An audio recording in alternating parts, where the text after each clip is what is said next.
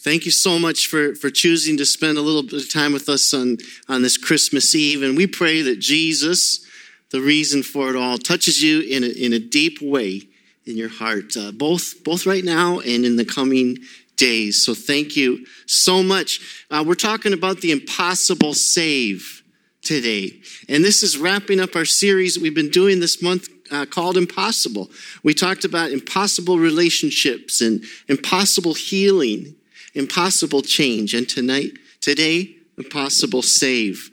And it comes from the, the miraculous Christmas story where the angel Gabriel told Mary she will give birth to baby Jesus in Luke 137 because nothing is impossible for God. And I know it's Christmas Eve, but I just want to give you a little quiz. See how you do on this little quiz. How much this season, this Christmas season, did Americans total spend on Christmas gifts?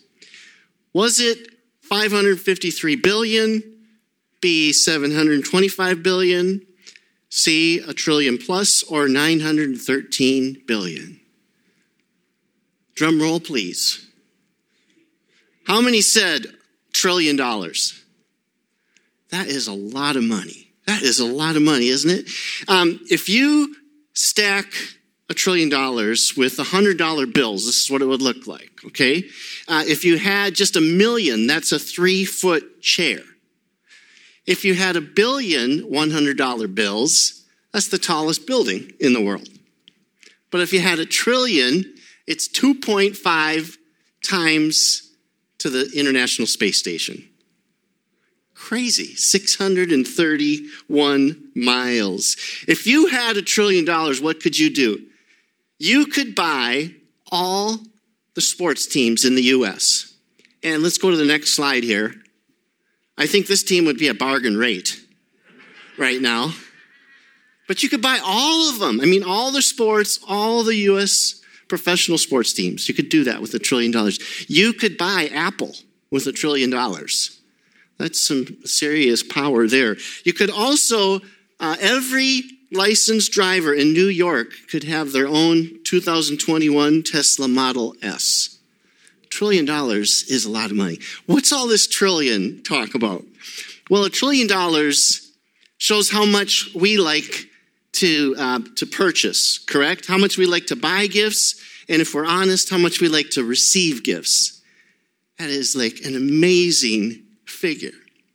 But with all that money, with all that, we can't purchase the one gift we truly need salvation. Only salvation, only the forgiveness of our sins can come through the free gift of God in Jesus Christ. In Colossians 1 13 to 14, the Bible states, For God has rescued us from the kingdom of darkness and transferred us into the kingdom of his dear Son, who purchased our freedom and forgave our sins. Even a trillion dollars can't make that transition from the kingdom of darkness to the kingdom of light. This is why it's such good news in Matthew 121 when the angel says to Joseph, She will give birth to a son, and you are to give him the name Jesus, because he will save his people from their sins. Jesus, the name means rescuer, deliverer, savior. I love the picture in, in the reading of the Old Testament prophecy in Isaiah 53 5. But he was pierced for our transgressions, he was crushed for our iniquities. The punishment that brought us peace was on him, and by his wounds we are healed. What a great gift. The weight of sin, of going against God's way, of God's plan, weighs us down like a heavy burden. It's like shackles on our feet. It is a, it is a heaviness on our shoulders. And physically and psychologically and mentally and spiritually, we are weighed down by sin.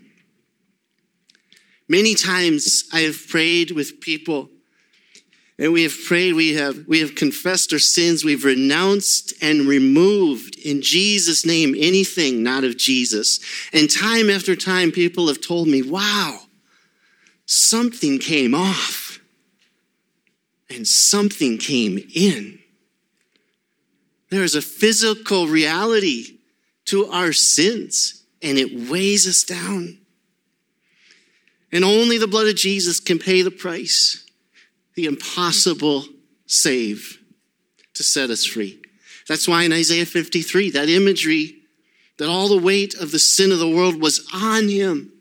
He was crushed for our iniquity, for our sin.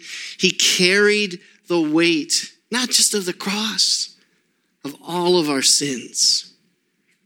What an impossible save. God provided the impossible, the forgiveness of our sins, to give us the free gift of eternal life. And this is why the angel in, in Luke 2.10 says, But the angel said to them, Do not be afraid. I bring you good news that will cause great joy for all the people. Today in the city of David, a Savior has been born to you. He is Christ the Lord. And they had been waiting hundreds of years for that good news. Hundreds of years, 700 years for the fulfillment of the prophecy of the Messiah to come. So when it comes to the Christmas gift, what is your response? I had a friend who worked as a counselor at the Union Gospel Mission, and when she worked with the, the poor and the homeless and the addicted, when, when she would deal with these heavy situations of hardness in life, and she would go home and just couldn't shake the hardness of that counseling session, she she would write their initials on a piece of paper and put it in a cup, which she had labeled I am. God is I am. His name is the I am that I am. He is, he is everything. God is that which nothing greater can be thought. And he says, Take my yoke upon you, for my yoke is easy and my burden is light. And so we can do that, church. We can take any sins, we can take any burdens, and we can bring it to Jesus. We don't have to carry it. We are not meant to carry sin, to carry our burdens. We're meant to bring it to Him. I love the Cambridge County dump right down here east of town on 95, just right past Skogman Lake Road. I love it. I think I may have a record of bringing the most garbage to that dump. When we were building our house and tearing down some of the old, I didn't want to pay $500 for a dumpster, so I just kept loading up the pickup and driving down to the dump. And I probably didn't properly strap it down because it was so close to my house. But you'd always have to pay a little bit. It was very reasonable, but it wasn't free get rid of that garbage. Pastor Bill, our lead pastor here, this last fall, he was so excited he discovered the the uh, toxic the um, in in new in uh, sorry North Branch. Thank you very much.